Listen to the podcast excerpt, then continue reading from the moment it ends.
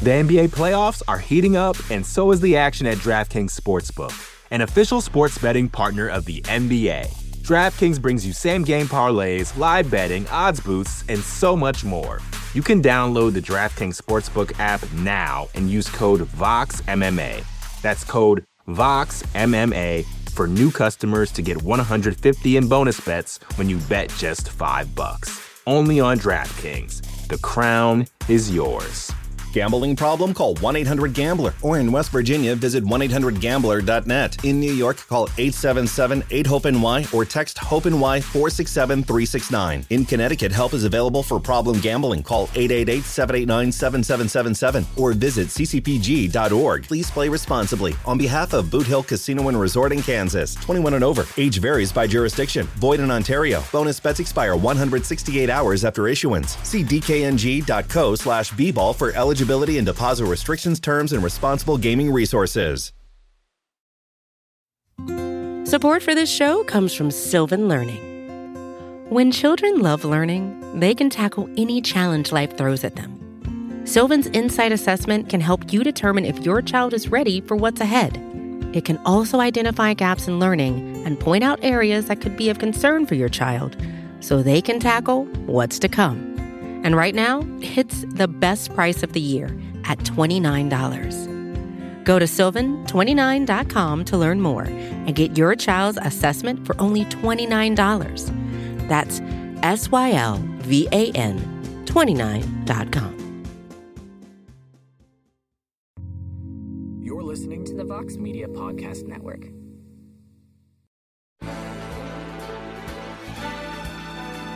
Live from MMA Fighting Studios, this is Between the Links. And now, your host, Mike Heck. The iconic voice of Esther Lynn welcomes you to a brand new edition of Between the Links here on MMAfighting.com. Hope everyone's having a great week. I have been having a tremendous week. People have been saying, Mike, where you been? Are you fired? Did Ariel just boot you? Out into the ether. No, he did not. I was taking a little vacation. I enjoyed that vacation, and now life has changed. We're moving, we're doing all sorts of stuff. I've traveled close to 3,000 miles in the last 72 hours, but I'm back with the microphone in my face, ready to host a trilogy matchup on Between the Links. A lot to discuss. We got the big one on Sunday. UFC had a card this past Saturday. They got another card this Saturday. We'll talk about all that and much more with our special guests. So let us introduce them right now. First, back on the program, he wanted this trilogy matchup. He's going to get it. What a run he had. Unfortunately, it came to an end. He wanted the, the opportunity to get it back, and he's got it from UFC.com, his own st- Substack, lots of other outlets as well. Our good friend E. Spencer Kyte. Spencer, how are you, man? I'm doing well, man. I'm uh, doing much better than you are after hearing the, the challenges you've been through over the last few days before we jumped on air. Um, but uh, yeah, I, I wanted this one. I've never been defeated in one-on-one competition here on Between the Links, and after getting hit with a steel chair shot last last time out in the triple threat match, I'm back for back for my title. There he is, and now the returning, reigning, defending champ. He just needed to hit the refresh button. Took a couple weeks off and now he's got back to back victories. Let us say hello once again to the man with the spicy hot takes, Mr. Jed Meshew. Jed, how are you, my friend? I love how Spencer tries to pawn off last week. Like AK did a lot of help for me. it was just a warm body in that ring, and I was throwing haymakers. I was. Oh, I I mean, listen, I gave it to you at the end of the show. I don't know if it made the actual audio feed. You deserved that win last week. Yeah. So that, that was uh, all. So I'm I'm I'm doing great, Mike. I I'm excited because well, one, all of your things going on means I'm not going to be the curmudgeon today, and that's a rarity. And two, I'm like genuinely pumped about this weekend. There are like a lot of good fights happening across a whole slate of things. And come on, man, it's Paul Woodley. This is my Nirvana. This is what I'm here for, baby. So let's go. Well, it's it's funny you should say that, Jed, because that's where we're starting today. It's coming up this Sunday, Showtime pay per view, August 29th. Jake Paul versus Tyron Woodley. We have talked about this fight on the show already. We talked about it when it was just announced, when we saw the face offs and the press conferences and all that stuff. But now we are just days away from this fight actually happening. So, Jed, we're going to begin with you. You are excited. You mentioned this fight by name. How excited are you? Are you getting like more excited, or has your interest just been at a peak and it's just continues to peak even more so as we get closer to Sunday? My interest was peaked from the minute Triller happened and I was at it. And we went through this whole journey long months ago, earlier this year when it happened. I was not excited about Paul Askren. I built momentum. I went to Triller and it's the best live experience I've had in years. Like I couldn't have been more ready for the next Jake Paul thing because I think everybody knew coming off that the Tyron Woodley. I mean, they basically set it up during the tr- Triller Fight Club thing.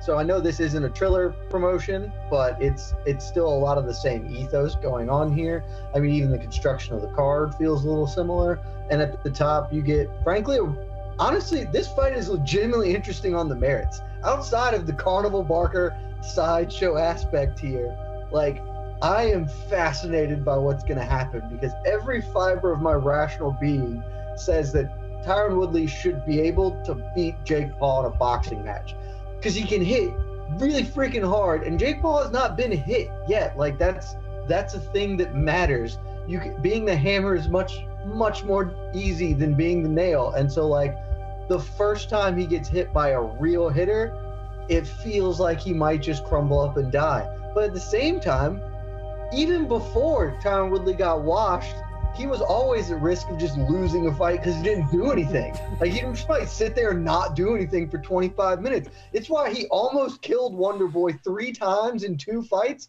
and barely won decision, like won one decision amongst the two fights. Like he just sometimes he won't do anything, and that was when he was good. Now he's not good anymore. Anything could happen here, and if if Jake Paul knocks out Tyron Woodley, it's going to be freaking nuts. Or conversely, if Tyron Woodley does something cool, it's still going to be nuts and cool. I'm pumped about this fight. I couldn't be more excited. The only negative I have to say is that it's on Sunday. Sunday is a school night, ladies and gentlemen. I don't want to be up till one in the morning watching boxing because I got to work on Monday. So that's the only negative I have. Everything else here is nothing but positive. Spencer, you've been on the show a few times now, and something tells me that you kind of want to know what's going to happen on Sunday, but something also tells me you are not near the level of excitement that that Jed is at when it comes to Paul versus Woodley. Am I am I on the nose here? I mean, I don't think there are many people that are near the level of excitement that Jed is at. Like, let's let's be clear, Jed is in the top like three percent in terms of excitement percentile here. Um, surprisingly, I'm the more the closer this has gotten and the more I've thought about it and, and frankly been been tasked with thinking about it by one of my outlets, I've, I've gotten excited about it. I mean, I wrote 2,000 words on this thing this morning. That'll be up tomorrow on osdbsports.com. Cheap plug. Um, because there's some there's there's some I I feign to say the word legitimacy to this because we're still talking about Jake Paul versus a non-boxer Tyron Woodley in a boxing match that is headlining a pay-per-view. So it's not quite like real boxing, but it's getting closer. And that's the part that I'm really interested in because where this goes next and what happens sa- Sunday night becomes the like where this goes next thing and it's it's really interesting man cuz you know love him or hate him Jake Paul has that magnetism. He has that gravitational pull that people pay attention. And if he goes out there and beats Ty, I mean, he has already started laying the groundwork for what he's looking at next. And it's Conor McGregor and it's Canelo Alvarez, which both sound like absolutely absurd ideas, but they're like the amount of money that these people are all making from these things, they're not absurd to me anymore. I hate saying that. I hated writing it this morning but it's not absurd anymore and you have to start paying attention. You don't have to take it seriously. You don't have to like him respect what's going on anything like that but you have to start paying attention if it gets to a point that we're getting Alvarez involved in these conversations. Who's the pressure on more spencer I mean, you got Jake Paul. He's got everything seemingly riding on this. He has a plan, right? You mentioned some of these. You mentioned Conor. He's he's got this hit list. We saw all these different names, including his own freaking brother on the hit list, and it's just crazy to think about. But for Tyron Woodley, I heard him on Ariel Helwani's show the other day, and the man's fired up. He's saying the right things. He's putting the pressure on himself to go out there and do some work. And with a win, I mean, this is humongous but if he goes out there and gets knocked up by Jake Paul, this is not a good thing for him. So, in your eyes, who has more pressure on them heading into Sunday? Is it Jake Paul or is it Tyron Woodley? Oh, it's Tyron Woodley by like miles because he is the guy like this is this is the well he's the actual fighter. He's the athlete. He's the guy that should be able to as Jed said, go in there and beat this guy just on like athletic merits and having knocked some people out back in the day in his MMA career. Now, admittedly, it's been a number of years since he knocked anybody out. Robbie Robbie Lawler when he won the title at, at UFC 201. But I mean, he's you mentioned that he's been saying all the right things and he's putting all the pressure on himself. Tyron Woodley has been saying all the right things and and declaring all the things that he's going to do to guys throughout this losing streak that he's been on at this tail end of his UFC career. He said it all the way through all the time, and it didn't often materialize. And now he's going in there with a 24 year old kid that is just printing money on fights that he's making himself. And so, as much as you know, there's there's the comeuppance potential for Jake Paul to get his ass handed to him. The pressure's on Tyron Woodley to go out there and do what he has said he's going to do, and that's beat this kid and and get one back for his friend Ben Askren and get one back for MMA and and real combat sports athletes. And if he doesn't succeed, man, like it goes sideways in a hurry for him.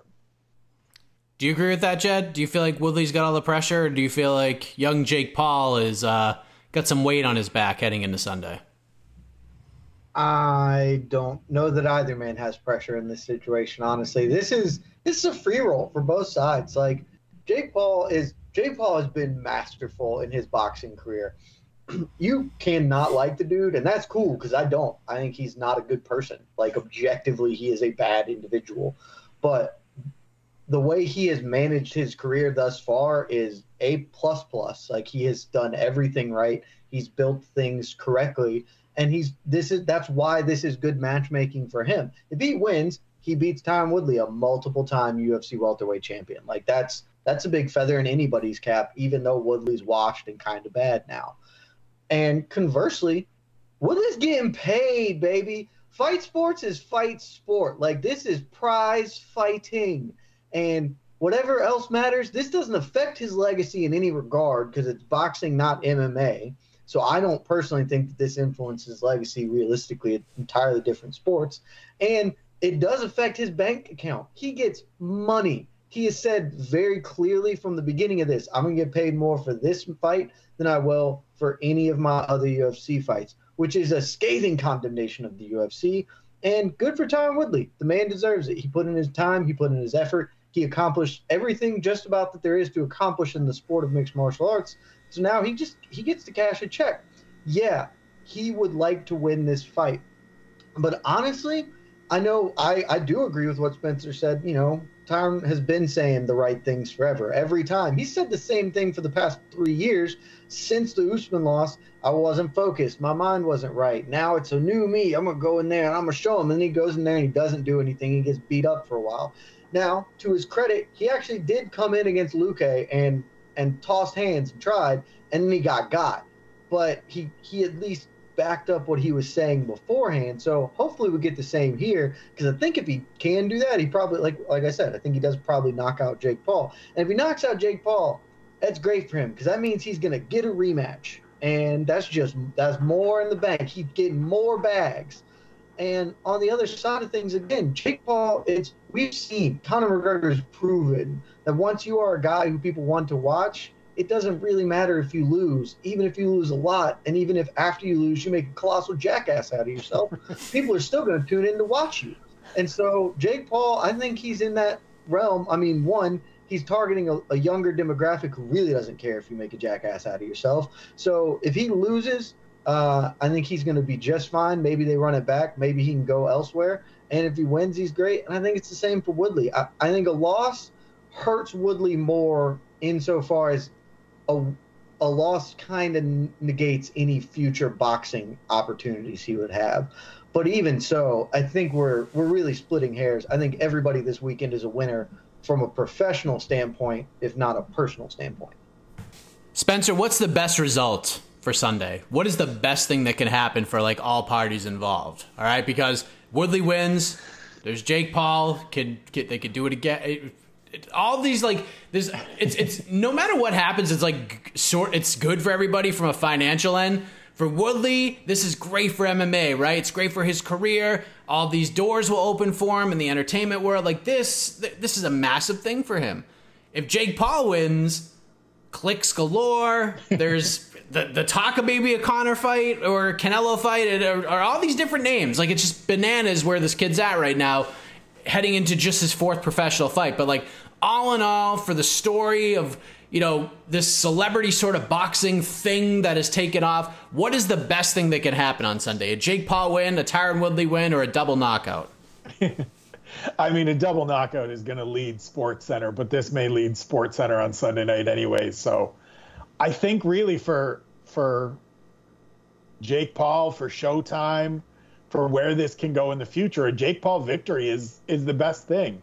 I mean, you just keep going to the bank with this kid because as as Jed said, he taps into a generation of people that just want to see this. They don't care that it's not high level competition. They don't care that it's, you know, positioned ahead of legitimately skilled, talented, meaningful fights on Sunday night. They just want to see this dude that they know from Vine and from whatever else he's done go out there and throw hands and be a jackass. And so for for that side of the equation, for that grouping of of Jake Paul and Showtime, him going out there and beating a former UFC champion and being able to just keep on this roll and t- keep turning the volume up. Like every time he's gone out there and had one of these victories, it goes up another notch. So he knocks out Nate Robinson and it goes viral, and he sets his sights on Ben Askren. Goes out and he knocks out Ben Askren, and he immediately sets his sights on Tyron Woodley. Before he's even got this fight, he's already got his eyes set on Conor McGregor and then Canelo. So if he goes out there and wins, the volume on that just goes up even more. And if you don't think Conor McGregor is scootering around in Beverly Hills, rehabbing that leg, thinking, imagine how much money I can make and we can make me and this idiot kid, you're crazy. Because that is 100% going through his mind right now that I can get healthy and a year from now get out there and box this kid in AT&T Stadium in Arlington or something like that and just make a grip of money. That's what's going to happen. So I think if you're Showtime and you're you're Jake Paul, a victory is the best thing. That's that's the best outcome. Jed, I, I feel you like you agree. You've been pushing for this Conor thing for a while. You've been throwing it out, and, and I feel like you're you've been right. Like we're getting closer and closer to this actually being a thing. But I'm curious to get your thoughts because with the whole Ben Askren fight, your excitement got built up the closer we got because the thing was just it was out of left field it was a circus and we all just sort of bought into the circus now with it being on showtime the presentation's a little bit different like they understand what they have with jake but it seems like a more serious sporting event than the Triller event. I know you enjoyed the Triller event very much, and anybody who was in Atlanta that night enjoyed the Triller event very much. But do you feel like a lot of people get that even more excited closer to Sunday because there really hasn't been a lot going on in terms of building this fight. It's just like, wow, it's happening this Sunday. They've had press conferences and stuff, but I feel like the build to this fight, it, it just feels different than the Askren one. You know what I mean? Like, it, I, I don't feel like the buzz is as there. Maybe it's just because maybe it's just because of the Showtime thing, because they're presenting it in a more professional sporting way. You know what I mean? Yeah, no, I think you're right. I think the buzz is a little less. I think there are probably a number of factors. One, uh, for better or worse, Tyron Woodley's a much better fighter than Ben Askren ever was, but Ben Askren was a far more popular person than Tyron Woodley ever was. He people liked to hear him talk, even when what he said was mostly dumb. Uh, and so I think that that's I think that probably plays a factor in it. look, I mean, I've been talking about this for a while, and I think I, I harped on it pretty hard last week. Uh, if you want to be a real combat sports organization, don't go on Showtime because it's not a real channel and nobody can watch shit there. So I think that probably hurts it a little bit too. And certainly, view treating this like a professional entity is, I don't think it's the right way to play it. I think you do the undercard's great, like put real fights on it. They did that at the Triller thing too, but you don't want to get away from the fact that this is the Emperor has no clothes, and we don't need to pretend that he does. And Showtime runs the risk of of of doing this. Honestly, this is going to go over like probably ninety percent of the people who are listening to the show right now, and certainly Jake Paul. I have no idea who I'm going to say. like this is a real Commodus style thing from him of like pretending to be somebody who matters, and when he gets that it's not real and the Triller thing is happening, and it's you've got I don't know how to phrase what Oscar De La Hoya was that night, but let's say an enhanced Oscar De La Hoya uh, doing that, and uh, AC Slater from Saved by the Bell is on commentary, and Snoop Dogg selling weed with Urkel. Like that, that ethos is great for exactly what this is, like cartoon ridiculousness. And so I have some level of concern that the Showtime is going to try and serious this up, and then everyone's gonna be like, "Well, this is a little lame because this dude sucks." But I still think broad strokes, it's not going to matter. This is still passing the mom test that we talk about. People have been hitting me up. Hey, Jake Paul is fighting this weekend, right? Yep, he sure is. Uh, so I think in that respect, it's it, it's fine. Uh, and then I don't remember if you actually asked this, but I think the bet well the best outcome is always a double knockout because that's just always the best outcome, Mike. But I I think a Tyron Woodley win is actually pretty good all around here. Now Tyron Woodley win with like a vicious KO might not be great, but if he wins, you know, a competitive fight or gets a TKO late, I think that sets up time because I want to be clear, I'm not pushing a Jake Paul Conor McGregor fight. That's just the plan. Like very clearly, both Conor and Jake Paul are planning on that. and it's not going to happen until Conor's fought out his UFC contract because Conor's done the boxing thing once and he doesn't want to give Dana White a cut of that anymore because why the hell should he? So that's going to happen, but that can't happen for a while because Conor's got to finish out his UFC contract to, to make that clean. And so Jake Paul beats Tyron Woodley this weekend. There aren't a lot of great fights for him in the interim while he has to wait for Conor to heal up and fight. I think Anderson Silva actually makes like all the sense in the world as a next step, given Silva, you know, fits that same sort of ethos and would be a clear step up from Tyron Woodley as a fighter as well. Uh, it's probably a bridge too far, frankly. Silva probably beats him, but hell, I kind of think that's the same case with Tyron Woodley. So, uh, but other than that, there just aren't a lot of fights that I think can he can do that, and he needs to at least be competitive or be winning to get the eventual Conor fight in this interim. So I think if he if he beats Woodley and it's like a convincing win, he knocks out Woodley or whatever, great. That's going to boost his stock. People are going to want to watch him. But I just don't know who who he fights then, other than maybe an Anderson Silva, because anything past that, you're really running the risk of him getting made look like a fool. Like Woodley is right at that perfect level of beatable but dangerous, and there's not a lot that I can see that that fits in that same you know band. Uh, and he needs he'll need to stay active because again he won't be able to fight Conor until at earliest the end of next year. Yeah, I feel like Tommy Fury is in, is it is in an interesting spot. He's fighting Jake's guy Anthony Taylor, former I mean, still kind of MMA fighter, fought for Bellator several times, so that's going on. Uh, I believe that kicks off the main card, but it's going down Sunday. Jake Paul versus Tyron Woodley. I can't believe it, and I'm very fascinated by uh, by all of it. I like the way that this has been built up. I, I don't need a build for this one. This thing sells itself. Paul versus Woodley. It's just going to be insane, and I, I am here for it. And I'm also here for the rest of this matchup between Spencer and Jed. The point for round one goes to. I mean, I have to give it to Jed because I think Showtime should give him a cut because I think he sold about 10,000 extra pay per views for them Man, with the way he promoted this. No, I didn't. I sold four because nobody knows what Showtime is. it's not a real channel. Grow up. Oh, man. The NBA playoffs are heating up, and so is the action at DraftKings Sportsbook, an official sports betting partner of the NBA. DraftKings brings you same game parlays, live betting, odds boosts, and so much more. Don't miss out as the NBA postseason winds down. And new customers to DraftKings can bet 5 bucks to get 150 in bonus bets instantly. You can download the DraftKings Sportsbook app now and use code VOXMMA. That's code VOXMMA for new customers to get 150 in bonus bets when you bet just 5 bucks. Only on DraftKings. The crown is yours.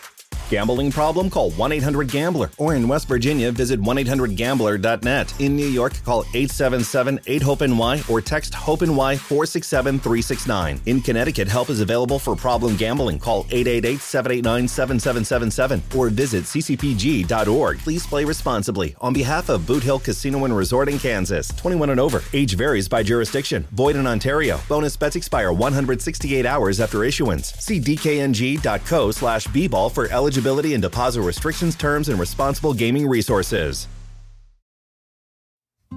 Support for this show comes from Sylvan Learning. As a parent, you want your child to have every opportunity, but giving them the tools they need to tackle every challenge, that takes a team. Now more than ever, educational support tailored exactly to what your child needs can make all the difference.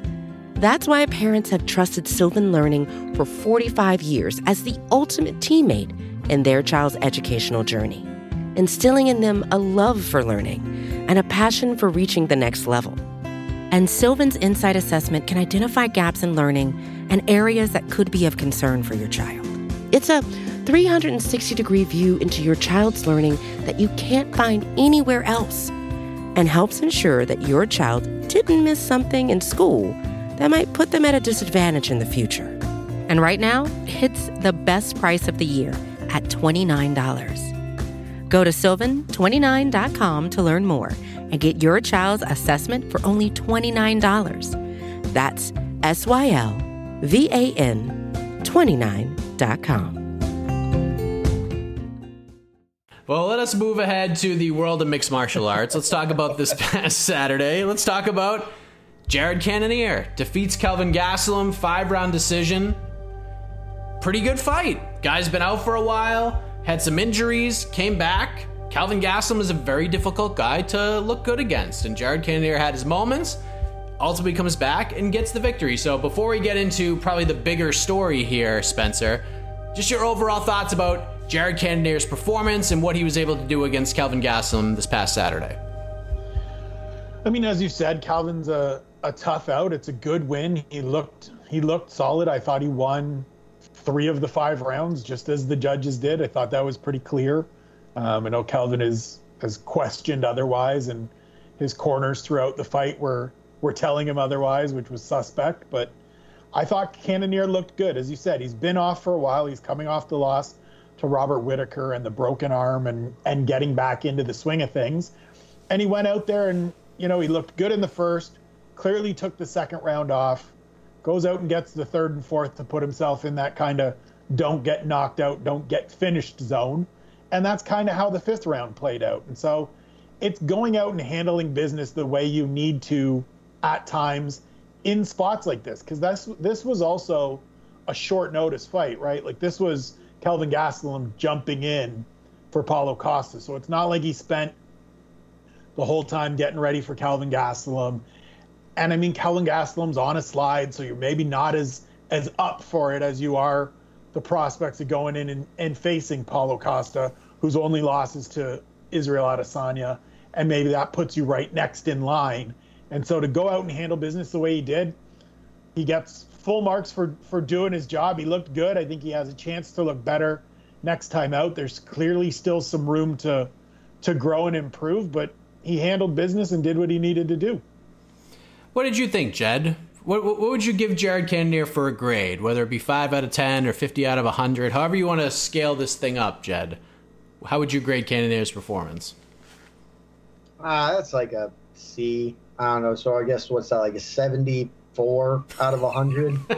uh, look, it's one of those things, you know, we're coming off the Olympic cycle and we just watched, you know, all these sports that have judges' criteria for them and all of them, gymnastics and diving and all the other stuff, it, they're two factors. It's how well you do and your degree of difficulty. And Jared Cannonier did fine, like a totally acceptable thing, but he had a very low degree of difficulty because Kelvin Gastelum sucks. He's he has one one win over a currently relevant middleweight. Like I I'm just done pretending that we need to treat Kelvin Gastelum like he's a legit middleweight prospect. Like he's a he's a fine dude. He doesn't suck. He's a very competent fighter, and that's it. And there's no shame in being a competent fighter. Like that still puts you in the 99.99 percentile of the world. But like he has a win over Ian Heinisch. That's it. That's the only relevant win he has in his career. When you started, you said, you know, he's a hard guy to look good against, and that's maybe true. He's in general more difficult to like look exceptional against, but he ain't a hard guy to beat because five people beat him in the last couple of years here. And granted, he's fighting tough dudes, but at some point, if you fight a bunch of tough dudes, you need to win one of them for me to care about you as a middleweight to sell. He he we talked about this last week. He and Darren Till have an un unrivaled ability to fail upwards. Like I don't understand coming off this. He clearly lost. He's insane to pretend that I won this. I thought I took it. Uh, like no, you obviously didn't. And then he he posts the freaking striking stats on his Twitter. It's like, look, I outstruck him. You outstruck him by like one strike in three rounds, and he dropped you once, homie. Deal with it. You lost. Like it's not. He's. It boggles my mind that that we are still like, yeah, Kelvin Gastelum, that's like a great win. No, it, it's a fine win. It is a win over somebody who's relevant, and that is good. But like, Kelvin Gastelum should not be in anybody's rankings. When we do our, uh, our MMA fighting rankings at the end of this month, I'm not putting him in my 15. I refuse because he has a win over Ian Heinisch. And you don't get style points for losing to Israel Adesanya well. Like, you didn't win the fight, bro. So that's it. Like, I thought Cannonier he did his job and he did his job against a short notice replacement. And so you can't really take a lot away from that because, like Spencer said, it's not a guy you're preparing for. Maybe you're not as up for it because you probably, as a professional fighter, are aware that Kelvin Gastelum is very smoke and mirrors in his selling points. And but he did his job and he's going to get himself a title fight. But I didn't come out of that fight thinking, man, that dude's the dude to test Izzy. I thought, sweet, that's going to be a, a, another solid win on Israel Adesanya's, Adesanya's, uh, you know, on his belt when he gets the ruby. He'll be like, oh, that was a Jared Cannonier win. That was a good win. That is a relevant, high quality middleweight, and I defeated him. That is what I left that fight thinking. Spencer, let me go back to you because we talked about the win. He was out for a little while, coming off the Whitaker loss, wants to get to a title and sure, you're in the main event and people are talking about you, but the thing that got people talking more than anything was the post fight interview, talking about being broke. And then he went on the MMA hour and sort of peeled back the onion, so to speak, of where it comes from, saying essentially, like, you know what, I, listen, the UFC treats us well. You know, me not fighting sucked, cost me some time, cost me a good amount of money, but listen, we are professional athletes. We should I should have six figures in my bank account right now untouched that's just what we are. We're fighting on ESPN. We're professional athletes at the highest level. So with everything that Cannonier did on Saturday and on Monday with Ariel and just talking about this situation, did he move the needle at all in either direction? Like whether just for the fighter right side or for I'm one of the top middleweights in the world side?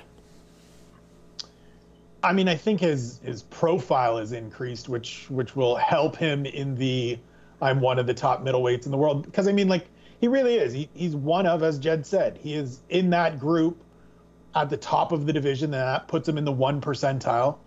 And so, in that regard, it certainly moved the needle. And he's gotten a lot more attention for what he said and being on a platform like the MMA Hour with your colleague and, and my friend Ariel Helwani. Does it really change a lot for him? Does it move the needle in terms of people are going to be clamoring for the next Jared Cannonier fight? Probably not, because unfortunately in this community, people have really short memories and they like shouting about the cause of the day and then moving on to the next thing. And we've seen over many, many years that there's only a handful of fighters that are going to generate and, and command that interest and hold on to it from people for a long, long time. And as good as J- Jared Cannonier is, as valid as everything he said Monday is, he just ain't one of those guys. And so, yeah, people will remember this win and they'll remember him because we'll replay the the interview with Ariel and talk about it again whenever his next fight gets announced and whenever that fight then comes up.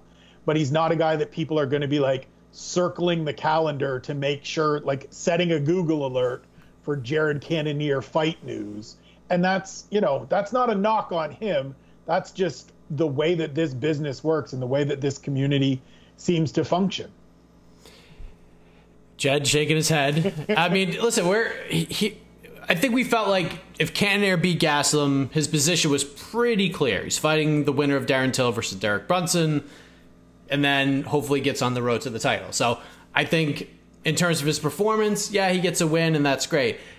All the headlines were the comments afterwards, Jed. So do you think like other fighters were like picked up the phone and called Jared and been like, dude, well done. Like, let's start forming a tribe, man. Let's get this thing done. Let's do what nobody's been able to do before. Like, has the needle been moved at all from Jared No. from Jared Cannonier? No, because he didn't stick with it. Look, I want to throw shit. I forgot how, how Spencer phrased it. I'm gonna knock the hell out of Jared Cannonier. B- be you, man. You said something. Stand on it. If it's a lie, fight on that lie. I don't care, man. If you're gonna be a bear, be a grizzly. If you gonna come out and say I'm broke, be broke. Don't equivocate after the fact. Don't be like, ah, shit, Sean Shelby's gonna be mad at me, and I don't know if I'm gonna get. No, come on, come on, Ariel's show on MMAfighting.com's The MMA Hour with Ariel Helwani. Come on there and double down, cause even if you are wrong technically, you're right. You're extremely right. There's no need to parse this and say, well, they treat me well, and I just I was out for a while, and so that's why I'm broke, and I bought a I have a second house in Alaska, and that costs money. You don't need that because even if all of that's true, they are still underpaying all of you by a substantial amount. This is incontrovertible. Nobody will argue that point except for the most trolly dipshits in the world. Like you make 18% of revenue. Everyone knows this number because it's the UFC's admitted number. And like so you don't have to pretend. You don't have to to suck up or kowtow at all. You can just say, "Yeah, man, I'm broke." And then come on Ariel show and say, "Yeah, everything I said before I did the but and all the equivocation. I am one of the best fighters in the world. I should be getting paid a reasonable amount for my services as opposed to if I'm out for a year and a half because of injury, I'm in financial trouble.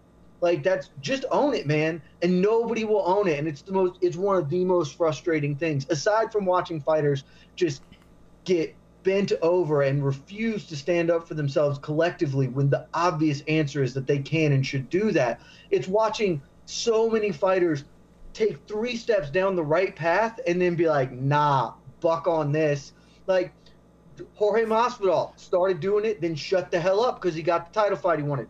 Jon Jones is, is sticking to it for now, and that's great. I, I hope he continues to stand on it because Miesha Tate did it earlier this week where she, I don't know if she walked back comments, but she uh, explained some more comments about about expenses and costs and from her return fight. Like, don't.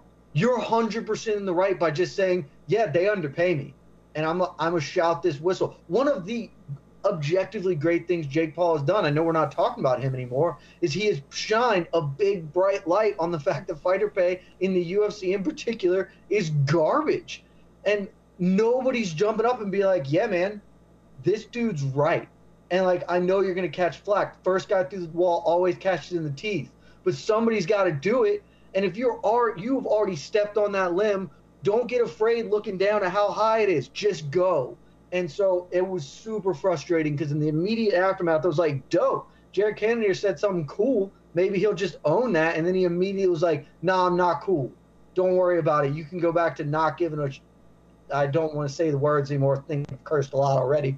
You don't have to worry about me anymore. I'm going to be a quiet dude and wait until I get to lose to Izzy for a belt. Well said. And then up, No, but but but here's what's here's what's hilarious, and I think today is a perfect example of why we're never going to see what we want to see happen. Because Jared Cannonier goes on Ariel's show on Monday and says his thing. Kevin Holland goes on Ariel's show today and says, "I make great money. Just win fights or get a new manager, and then you'll make all the money you want." What? I couldn't believe it. It's just it's same division. Guys in the same division. One is like knocking on the door of a title shot. This other Kevin Holland's not even ranked right now. He's not even in the top 15 and he's saying I love getting paid when I'm getting paid. It's crazy.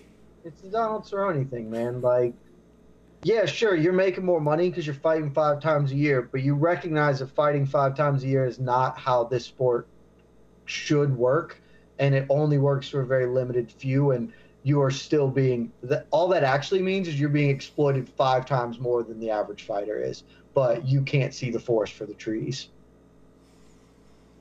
Jed is just dropping bombs today. He's dropping lots I was, of. I was fired up at the Kennedy thing. This is like was these so are like posters I see in my I, I would see in my kid's room.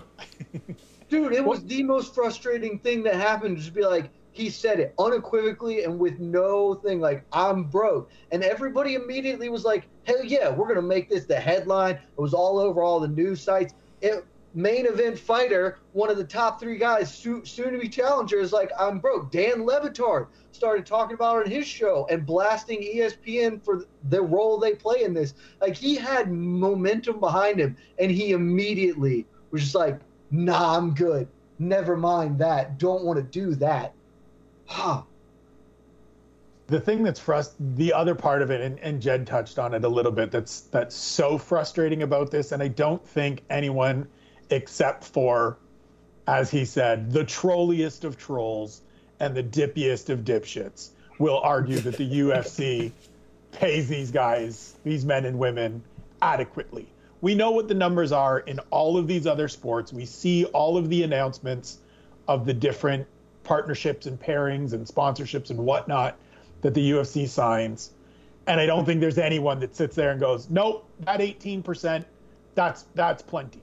The part that is so maddening to me, and I think Jed and most and hopefully some other people too, is that there hasn't been any effort. Like as much as as much as people will hate to hear this, and I know people are going to be like, "Oh, look where he writes" and all of that junk there's no impetus for the UFC to come out and pay these people more. Like there's just nothing. They're not beholden to paying them more. Should they? Of course. Every rich person should pay their employees more. We all want more money. Everybody wants a bigger piece of the pie. But until their feet are held to the fire, they're not just going to offer up more money. And until the athletes decide we're tired of getting this very small sliver, nothing's going to change. And so, as much as we all understandably are on the side of the fighters in terms of they deserve more, there also has to be a little bit of like getting on them and pushing them to take these steps that are necessary, not just individually, like Jon Jones seems to be doing, not just one off when, as Jed said, Jorge Masvidal starts talking about it and then decides he doesn't have anything more to say because he's going to sell his tequila and, and got his fight. But as a unit, just step out and say, we need to fix this because that's the only way any of this ever changes. Yeah, I, I it's funny. I bet even though Dana and Ariel have their spat, I'm sure on Monday Dana and Sean Shelby and Mick Maynard and Hunter Campbell are sitting in Dana's office and they're watching that interview, and then Cannonier's done, and they just start laughing. They just started laughing like because Spencer, you're absolutely right. Like what what incentive does the UFC have to give these guys more money? You can say it all you want. Conor's not saying it. None of these guys are really saying it. They're just not. And there's no incentive for them to be like, here you go, bro. Here's an extra 100 G's. You're hurt. Your arm's broken. Here's a check for $100,000 to, to get your family through this. The kindness of Dana White's heart. I mean, the, the wild thing too, right? In this industry, if they did decide to come out and go from 18 to 25 percent, that's going to solve like it's going to appease a whole lot of people, and a larger chunk of the population that follow this sport will just instantly do the like, see, taking care of people, and yep, it's better. It's not what it should be. We all know that, but until until MMA fighters get to that point that all of these other athletes and all of these other professional leagues are at, whereas Jed said, the first few people through the door take it in the teeth and and suffer all of all of the slings and arrows that are coming. This is where we're going to be. This is just what it's going to be because rich people don't get rich by giving away their money. Dude, my favorite thing, because we should probably move off of fighter pay just because we could spend forever here. I, I, have two comments and I'll close my side. I, I, of the many things in instances where I've been like, oh, somebody should really wisen up, it has still never not been hilarious and tragic to me that, like, this whole conversation about the goodness, the generosity of the UFC, and Dana White gave me some money to help me through hard enough time that is like very clearly distilled into yeah there were a few people who dana took care of and he got them jobs and that can't even happen anymore because it's now a real company owned by a real thing and as soon as as soon as they got bought chuck Liddell got fired from his no-show job taking taking a paycheck doing whatever like you're not going to get gener- even if dana was really liked you like he likes you know diego sanchez or whatever like there's just nobody nobody's going to sign off on him. Just, ah, here's an extra 100K for you, random person, because WMEIMG got bills to pay, man. The UFC is a profit driver for them. Uh, and my last thing is, yeah, Leslie Smith has more balls than anybody in the UFC and more balls than most people on the planet. And mad respect to her. She tried, y'all wouldn't listen. It's so funny. I was on, I was like going through my Facebook like anniversaries, and like on this day five years ago, I talked to Jeff Borris, who was going to start the PFA, yep. and it went nowhere. I think that was the last time we heard his voice talk about fighter pay ever. Was that interview that maybe like a thousand people listened to at the time? But it's just wild to think about. It, it really is. And by the way, especially for you new fans, listen to what these two gentlemen are saying. If you're expecting them to come out like the NBA and TNT and give the, players 50% of the profit sharing, it ain't happening. It's just not. Not the way that everything's structured. You want to know why the NBA gets that much? Because they got a players' association and a damn good one. Want to know why the NFL gets that? Same. Major League Baseball, the same. Yeah, but Mike, I mean, fighters can cut their own deals with crypto.com. So can the NBA players do that? I don't think so. it's because they're getting a piece of the freaking sponsorship to begin with. Yes, but we could talk about this forever. Fighters, we love you. We want you to make all the money in the world. That is the message that we want to put out there. But a really fun round, a round we could go on for another hour, easy. yeah. But the point for round number two goes to Spencer Kyte. Good stuff. That was a good round. It was just really good. It was just really good stuff. I, I feel like I have to justify every point I give away because I don't want people to be mad at me. But today, I don't care. I don't care. You bring it. I'm not even bringing in a special guest judge for the final round today. How about that? Because I'm ready. Ooh, can we know who? Because that might uh, change and affect my pandering over these next couple of questions. it's me. I'm doing it. I'm not bringing anybody yeah. in. Are you going to go on a limb like Jared Cannonier went out on a limb and immediately walk away from it? oh, no, I'll be here. Don't you worry about it. But let's talk about we, we, we, talked about what's going on on Sunday, but before that, the UFC is back, UFC Vegas 35. I like this card. I really like this main event. It's a big one at 145 pounds. In my opinion, one of the more underrated divisions in the sport right now, especially in the UFC. 145 pounds. We got Edson Barboza versus Giga Chikadze. So, Jed, we'll begin with you. Thoughts on the matchup? Like, compare it to last week's main event between Cannonier and Gastelum. Is this like, is this night and day? In terms of what, what, what your excitement levels? Yeah, this fight is dope. Like one, middleweight is a garbage division, so even the best middleweight fight is not going to be as good as like a mid-level featherweight fight. Realistically, uh, I will uh, no the best one because the upcoming title fight that'll be really great. Uh, but other than that, I mean, the middleweight's whatever, and featherweight's dope. Like you said, I, I, think it is an underrated division right now, which is insane to me because it's so obviously like the third or maybe fourth best division in the sport. Like it's top to bottom, unbelievable. Uh, and this fight is is awesome. Like Edson Barboza's been Edson Barboza is actually a good fighter. Here's a major difference. Like Kelvin Gastelum has fought a who's who of people, and he's beaten none of them unless they were old as dirt. Edson Barboza has also fought a who's who. Look at his run, man. Like I think you can put his just the names on his resume, win or loss. You can put it up against anybody's run in the sport. That man has fought everybody: Tony Ferguson, Anthony Pettis, uh, Khabib Nurmagomedov, Justin Gaethje, Paul Felder, like everybody, oh, forever. And now he's dropped to 45 and looks awesome. Like kind of Jose Aldo esque, honestly, where he had a little bit of a tough adjustment, I think, in his first fight, the Ige fight. I still thought he won, but, you know, not great. But he's really coming to his own. He's managing the weight cut well, and he's like a legitimate contender. Like, that's an actual good fighter. And Giga Chikadze is a super hot prospect. Like, I don't think there's, I mean, I guess maybe he's past prospect at this point, um, but I, I, still would probably put him with that designation. Uh, and dude, just think of the kicks. Think of the kicks that are coming for us. Giga, Giga's got his whole branded Giga kick. Edson Barboza is the man who kicks things. Like that's his job title is kick the shit out of stuff. This is just this should be a fight circus. The fight circus kicking human uh, kick fighting this is it. Like I don't need to see Edson Barboza throw hands here. Just wheel kicks and leg kicks, and let's see who drops first. Like I, this is awesome. Uh, the only reason it's not the fight I'm the most excited about this weekend is for the aforementioned Paul Woodley. But this fight's great, and I know we're going to get into it. Honestly, a lot of the other fights on this card are interesting in some capacity or another. What do you think, Spencer? What sticks out to you about this fight? What, what, what makes it so fascinating? Are you on the same level as Jed when it comes to this main event on Saturday? Yeah, I'm I'm right there, and and Jed mentioning the the list of people that Edson Barboza has fought.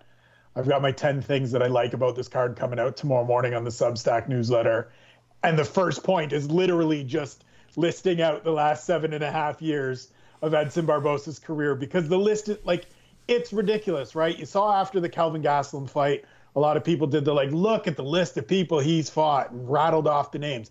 Edson Barboza's is twice as deep. And as Jed said, he's beaten a bunch of them. In he's, he's, he's actually won some of those fights. And now he's gone down a division and branded himself as a potential contender there as well.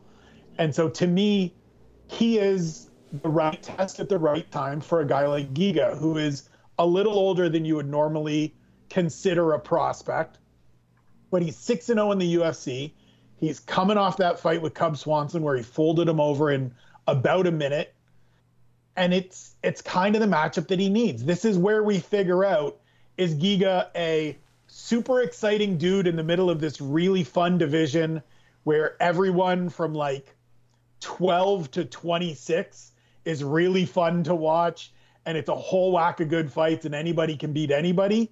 Or is he actually a top 10 guy that can get into it with some of these other guys that are a little bit lesser known but super talented, like Arnold Allen, like Movsar Evloev, like even Calvin Kattar, who is outside of the title picture but tough as all get out. And so to me, this is this is the chance to see sort of those those questions get answered for a guy that has looked great thus far in the UFC, but is going up against his toughest test and a guy that you know, short circuited Shane Burgos' brain just a couple months ago.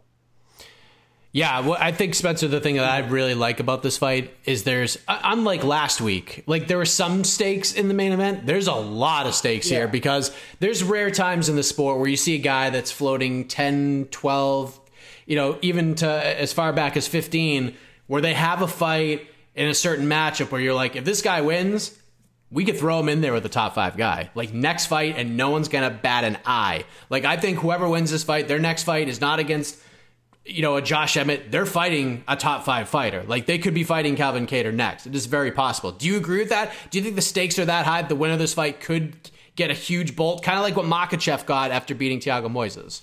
I think so because it's a main event fight, and so it will depending i mean i think the the only little caveat is how it plays out if this is a weird oddly uneventful kind of staring contest or two great kickboxers weirdly get into a clinch fight along the cage or somehow this turns into a grappling match then maybe not but if it's as electric as we think it is and it is kick city as jed wants it to be and i want it to be and you want it to be and everybody else wants it to be and somebody gets knocked out in spectacular spectacular fashion. They're jumping over. I think they're at nine and ten right now in the UFC rankings. And if it's if it's dynamic finish, they're jumping over that sort of eight seven six group and fight facing, as you said, either Calvin Kattar or the Korean Zombie next time out. Or I mean, you know, you can maybe even argue Max Holloway given that he's sitting in that limbo position, waiting to see what happens with Volkanovski and, and Brian Ortega at the end of next month. And so there are, as you said, legit stakes tied to this and a chance for the winner to to really get into the mix here in the 145 pound weight class. How high are the stakes in your mind, Jed? I mean, I I agree with everything you both said. Basically, like I I think I, I mean, Mike, I think you nailed it. Like the the winner of this is getting a top five guy, and I don't I don't. No one's going to be concerned about it. No one's even going to ask the question. I mean, because Barboza Barboza is just such a known quantity. He carries a lot of respect, as he should. We've talked about it a lot already. Uh, and Chikadze is such a hyped prospect. Everybody forgot that he got tapped on contender series because he's looked so good in the UFC that you you just forget these sorts of things that happened not that long ago, for being honest. And so, yeah, I, I it is possible, like Spencer said, you could maybe even see them go up against Holloway because I think Holloway has to fight somebody. I, I, Volkanovski just super doesn't want to fight that dude again. Um, which again, I'm not actually knocking Volko, Volko here. Like I think that's fair. He's beat the man twice. Like wanting to fight him a third time, it does feel a little bit like, all right, let's just keep spinning the wheels here. So uh, I think I think Holloway needs to get some wins, but I think in my mind, it feels like Holloway is just going to fight Korean Zombie. That seems like they're they've both been around the block for a while. Uh, they are you know two legends of the game, and I think that fight just makes sense. And so yeah, I think Kattar, you know, he's coming off that shellacking from Holloway. Um, and so maybe loser coming against the winner. Maybe that's something Sean Shelby decides to balk out a little bit. But yeah, I think that that's that's where we're where we're coming here with those two. Or no, maybe Zabit does want to fight at some point, and they they do a Zabit Zabit fight. I think, but yeah, I think the winner of this puts himself, if not in a title eliminator, in a title eliminator eliminator next, basically. And so yeah, I think the stakes here are pretty high, especially for Barboza, who I know Chikadze, as, as Spencer said, he's a little older than you might think for a guy we're considering a prospect, but he's relatively young in fight years at least. Barboza, he got some city miles on him, um, and a lot of hard, hard fights. So he losses here really, really set him back if he's trying to to fight for a title. And if he doesn't, it'll be a real shame because if he ends up being one of those guys like a Jacare who top five guy forever and just couldn't quite get the wins and have the timing break right and never fought for a belt, that'll be a bit sad. So uh, he's he has certainly has a lot at stake this weekend. Yeah, I feel if there's like a Mount Rushmore of like underappreciated fighters, Edson Barboza is probably on there. If not, he's like next in line. He's the top five underappreciated guy in, in UFC history, in my opinion. So that is a great fight. Potential 25 minutes of Edson Barboza versus Giga Chikadze. That ha- is just a lot of fun. But there's more going on with this card, and we will talk about that in a matter of moments. But the point for round three goes to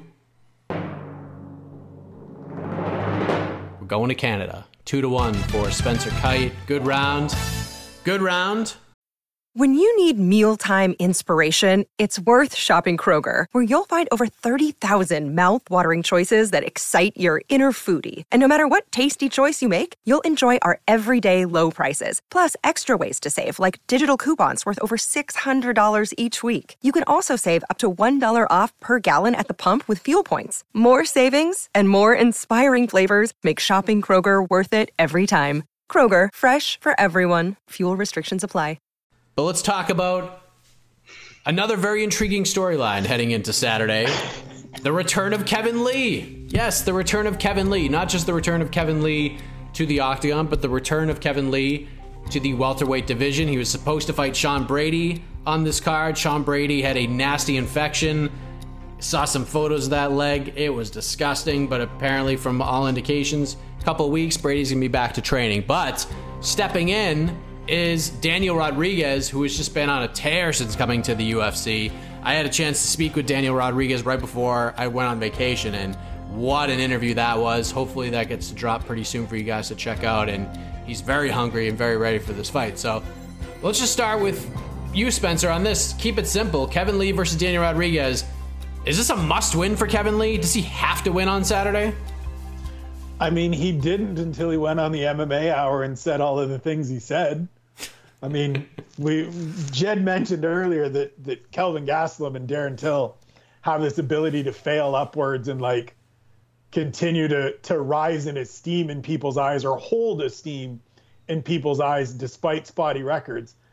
Kevin Lee's one of those dudes to me, man. Like he's out here like I I have to I mean look, we all know Ariel is the utmost professional in those settings. I got to give him credit for for not like falling out of his chair when Kevin Lee said he was a top 5 welterweight and saying that it's too bad that Khabib retired when he did because he didn't get to face any real elite competition, believing himself to be that elite competition. So, I mean, before that interview, this was all right, let's see what Kevin Lee can do after losing to the guy that's that's now the lightweight champion.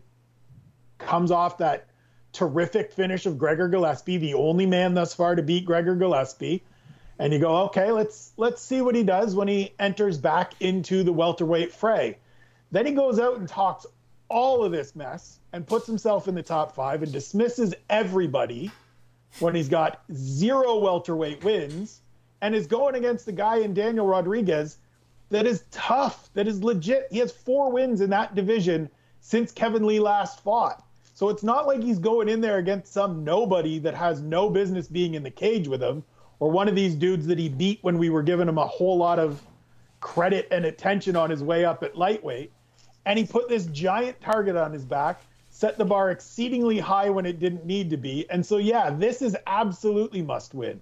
I wrote about it this morning, man. Like this guy might be top five, but we sure we sure don't know, and we're not going to see it until it till, until he proves it.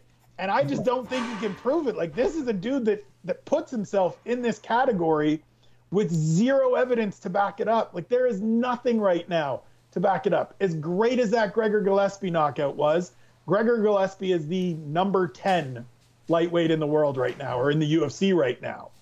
That's the best win he's got.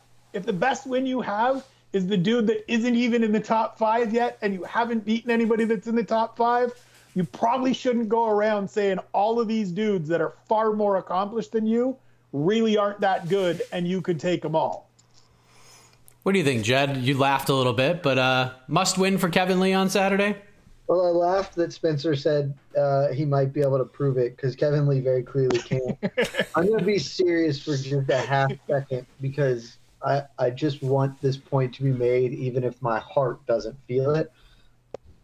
He has his best win is probably not Gregor Gillespie. In hindsight, it's probably Michael Chiesa, who is in fact a top seven welterweight, and I assume that that's where he's getting his the basis for I'm a top five welterweight. Granted, that was four years ago and at a different weight class, but that's still probably his best win because as much as I have spent years saying Chiesa is not good, I have turned the corner and I'm willing to accept that he is at least a solid welterweight. He is finally his loss to Vicente Luque actually proved to me that he is a competent 170er. And now I'm going to I have a lot of feelings about Kevin Lee. I got a lot of a lot of thoughts, a lot of emotions, because there's a part of me that has nothing but respect for Kevin Lee. Because as a man who has made a career out of just saying stuff, I respect Kevin Lee's game to just say stuff without basis and fact or logic or reason.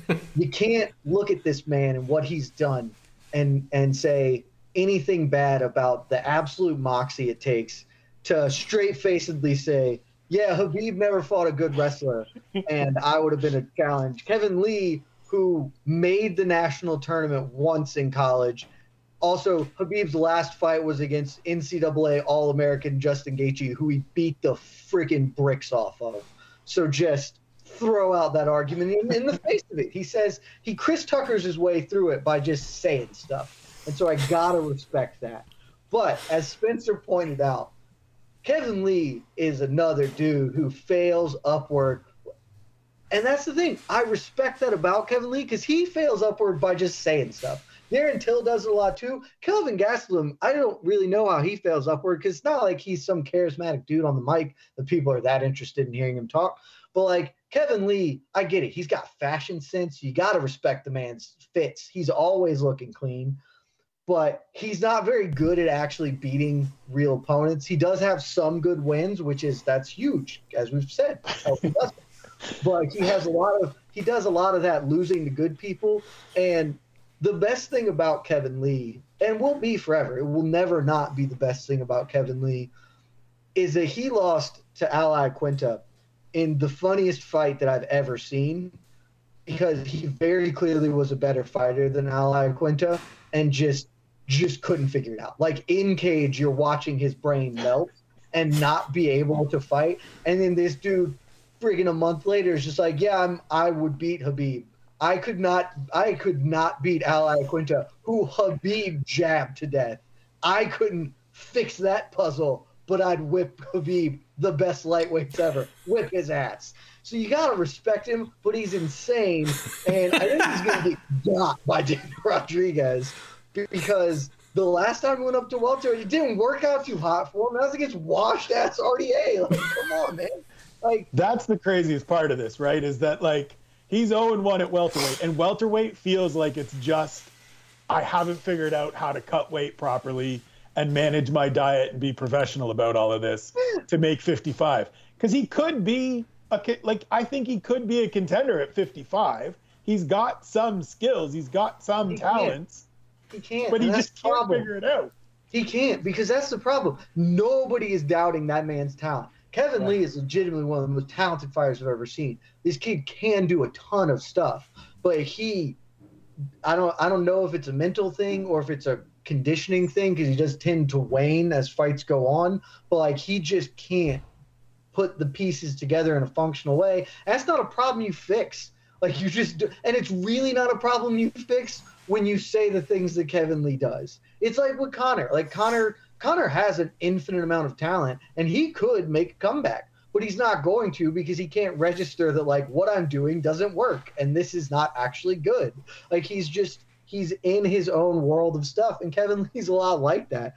And like, yeah, man, like the last time he went to 170, he fought a, a puffed up lightweight, couldn't get the job done. Now he's fighting a legit welterweight who's really underrated and a really scary dude. And like, I don't know, man. I just I got a lot of respect for Al Iaquinta because he accomplished a lot despite having minimal talent. But like, if you can't figure out Al Iaquinta, I don't know that Daniel Rodriguez and the hammers that dude throws are thing where you want to be figuring it out. Like I, I'm with Spencer. He 155 is the division he should be. I know he's too big for. He needs a 165 because five pounds that make or breaks the weight cut. I guess. Fuck, I know. But like, he's just a lunatic, and I vacillate between thinking he's hilarious and charming and out of his friggin' mind. Uh, and so, yeah, uh, that's that's sort of where I stand in Kevin Lee. He's Wow. also set to compete on Saturday for the first time with two surgically repaired ACLs. Let's not forget that part too, because that that's probably important in the whole super athletic fighter thing.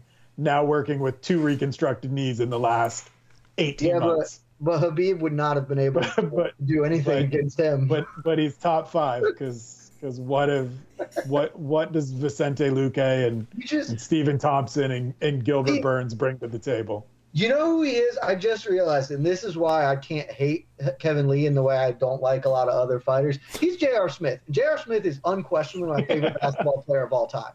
Because that man has more rational confidence than any human being in the world.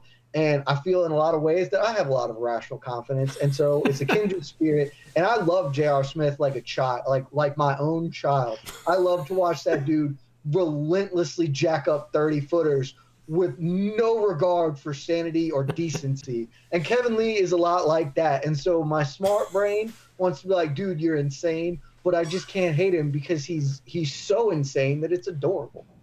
See, and as soon as you said that, the image that popped in my head was a different la- former former Laker, and that's Nick Young when he oh, threw Oh, yeah. up the three. Then he turned around and threw up the celebration, and it rimmed out. Or Kemba missing one and doing the little shimmy, and it rimmed it. That's Kevin Lee. That is Rational 100 percent Kevin Lee. guys are the best. They are the best. I called him Schrodinger's fighter today because he, he- hey, maybe he could be, but he probably isn't, and we're gonna have to find out. And he's like, we haven't even really touched on Daniel Rodriguez, which we should because this is. You know, I did. I said that man's dope, Oh, but I was too busy dropping references. You get Commodus and J.R. Smith references from me. That's what I'm bringing to the table, Spencer. He's legit gonna go out there and, and just jab Kevin Lee to death, and then Kevin Lee's going to come back on Ariel's show and and say that he deserves a fight with Kamaru Usman. And might get it in today's UFC. but this is where we are. We will. Uh, yes, Daniel Rodriguez is a very interesting individual. Uh, this this will be a big win for him, and hopefully Daniel Rodriguez will have the opportunity to be on Ariel's show if he does get the victory. So uh, we will move ahead in the interest of time. But the point for round four, surprisingly, you know where it's going. We're going to the knockout round, ladies and gentlemen. It is time. One question will decide it all. Each of these gentlemen will have one minute to answer said question. I think it's pretty obvious where we're going since I didn't ask what I would normally ask during regulation, but we're going to ask it here. So get excited, gentlemen. Uh, and then at the end, I'm going to just pick the winner. All right. It's just going to be based on here. Don't be mad at me. Don't be mad. Nobody get mad. All right, double I'm gonna hear your answers. I'm just gonna go with what comes into my head. Maybe it's a double knockout. Maybe I win. Maybe I beat both. Title next week. Maybe I beat both of them, and I become the champion, and I defend against these guys. So Jed, what do we think, man? Are we doing the the normal champion's prerogative move and passing it on over to Spencer? I'm gonna pass because I I know what the question is gonna be. I felt like I was gonna be, and I have like ten answers, and so I can pass and just let him run with whatever he wants to go with, and then I'll just come over the top because I got I got backups on backups this week, baby. All right. Well, I'll have you know, Spencer, that last week Jed was asked this very question, and if I didn't tell him that uh, J.J. Wilson didn't miss weight by four and a half pounds, he would have waxed poetically about that fight and would have lost the game before the knockout round. To be fair, that happened like while we were recording. That is not true. It was like two hours before. I have a job, so my bad. Uh, it's all good. All right. Spencer, I think you've been on the show long enough to know where I'm going with this. There's three words we like to use pretty much weekly on this program because we want to try to make these UFC cards as interesting as possible. This one doesn't really need it because it's really good. Last week needed it desperately. So my question is for you: What is the low key banger of UFC Vegas 35? And if you want to go a little deeper, you can. What's the low key banger of the weekend? All right, there's a lot of different events. One minute on the clock, low key banger. Your time starts right now. The low key banger is the bantamweight finale from TUF 29 with Ricky Turcios and Brady Hiestand. Ricky Turcios is one of these like mercurial, kind of got a little bit of Diego Sanchez to him. He's fought some tough guys. His two losses are Boston Salmon and Mana Martinez, who also makes his UFC debut this weekend, is an interesting prospect coming up.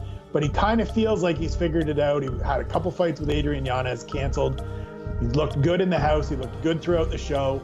Really interesting dude. And Brady Hiestand is trying to become the third fighter from Sikjitsu to win the Ultimate Fighter, joining Michael Chiesa and, and Juliana Pena. He's 22 years old. He's a firefighter as well. He's a grinder. He's one of those guys that, for the first time in a lot of seasons, could be a really young cat that comes seconds. out there, wins this thing, and sticks around. I think it's going to be a really interesting clash of styles. They were teammates. They're both fun to watch. Should be a gem. Yeah, it's a really good fight. I like that one. There's a lot of good fights in this card. As we turn on over to Jed Meshew. Jed, you said you have 10 of these, and let me just look real quick. There's 12 fights on the card. We talked about two of them already, and Spencer just got rid of one. So you have, I guess, nine fights to choose from, or you can go as deep as you want. So we're going to put one minute on the clock. Low key banger of UFC Vegas 35 or low key banger of the weekend. Your time starts right now. Well, that's the thing, Mike. I'm not trying to go just the UFC card, but first, let me say, totally on board with the Turcios Hiestand fight, except for the fact that Sikjitsu doesn't believe in leg kicks. So, buck on that fight. I don't want anybody who doesn't believe in leg kicks to win shit. Uh, as far as the UFC goes, low-key banger for me, super obvious. Gerald Meerschaert versus Makhmud Muradov. Makhmud Muradov is actually good at fighting. In his last fight out, he got a slow start, but then he turned it up, flying knee. And Gerald Meerschaert's just hilarious because that man knows how to win or lose in violent fashion.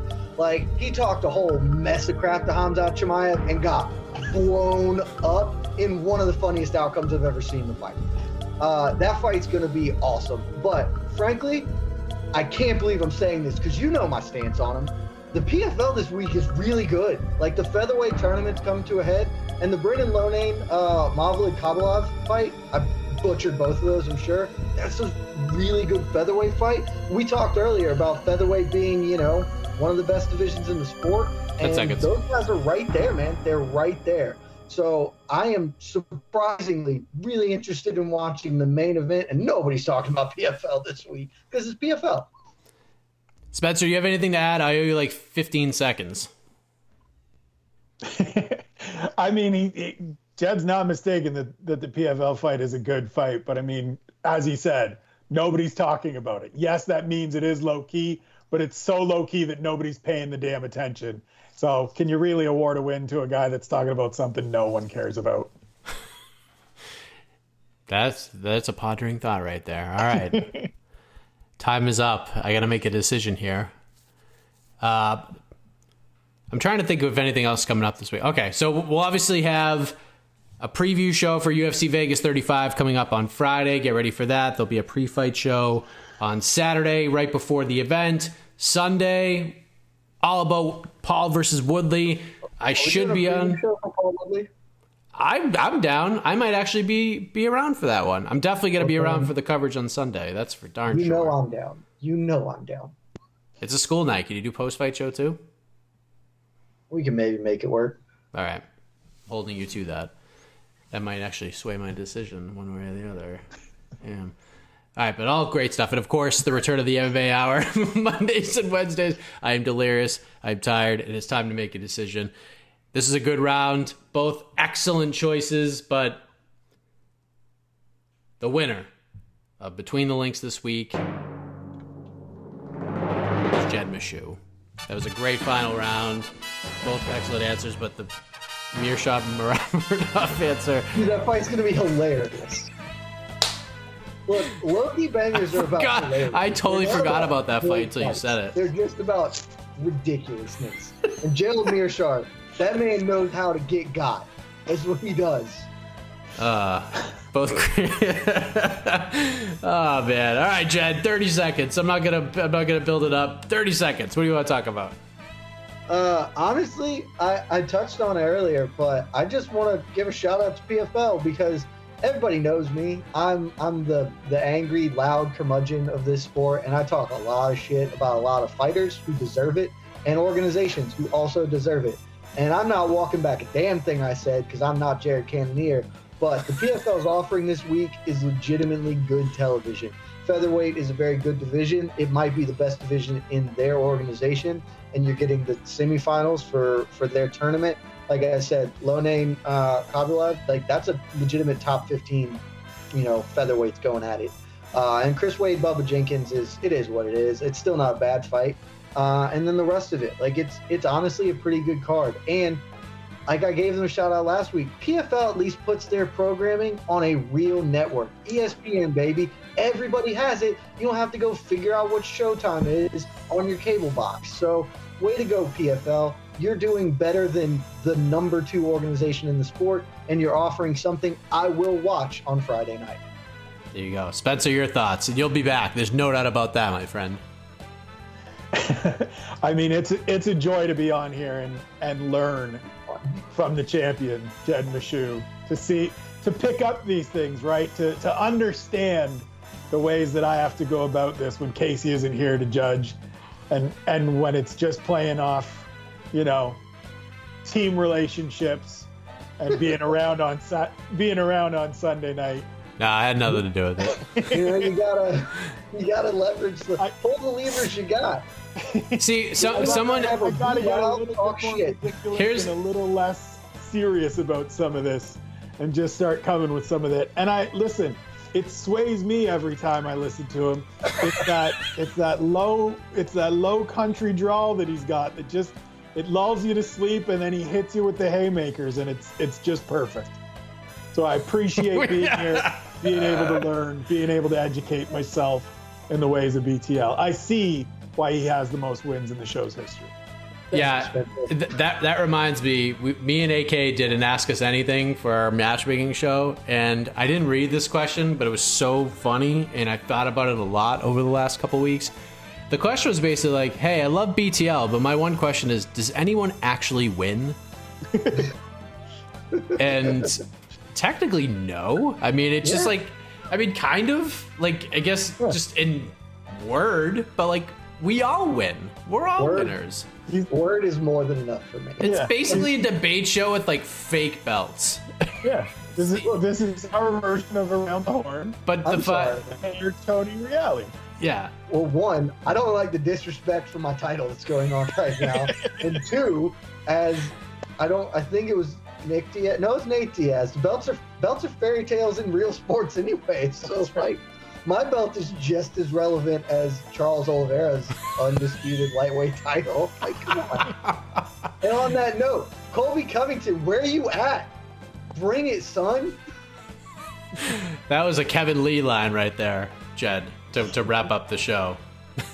Look, I gotta respect that man because he's he just says stuff. And it's the. Oh man. All right.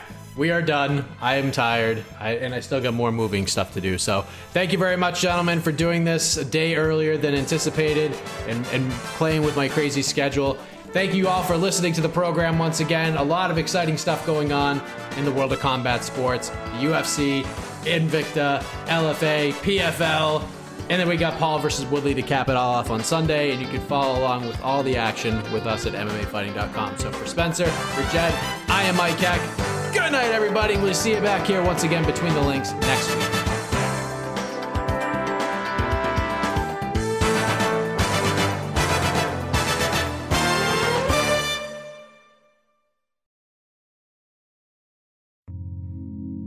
Listening to the Vox Media Podcast Network. The NBA playoffs are heating up, and so is the action at DraftKings Sportsbook, an official sports betting partner of the NBA. DraftKings brings you same game parlays, live betting, odds boosts, and so much more. You can download the DraftKings Sportsbook app now and use code VOXMMA. That's code VOXMMA for new customers to get 150 in bonus bets when you bet just 5 bucks. Only on DraftKings. The crown is yours. Gambling problem? Call 1 800 Gambler. Or in West Virginia, visit 1 800 Gambler.net. In New York, call 877 8 HOPE NY or text HOPE NY 467 369. In Connecticut, help is available for problem gambling. Call 888 789 7777 or visit ccpg.org. Please play responsibly. On behalf of Boot Hill Casino and Resort in Kansas, 21 and over. Age varies by jurisdiction. Void in Ontario. Bonus bets expire 168 hours after issuance. See dkng.co slash bball for eligibility and deposit restrictions, terms, and responsible gaming resources.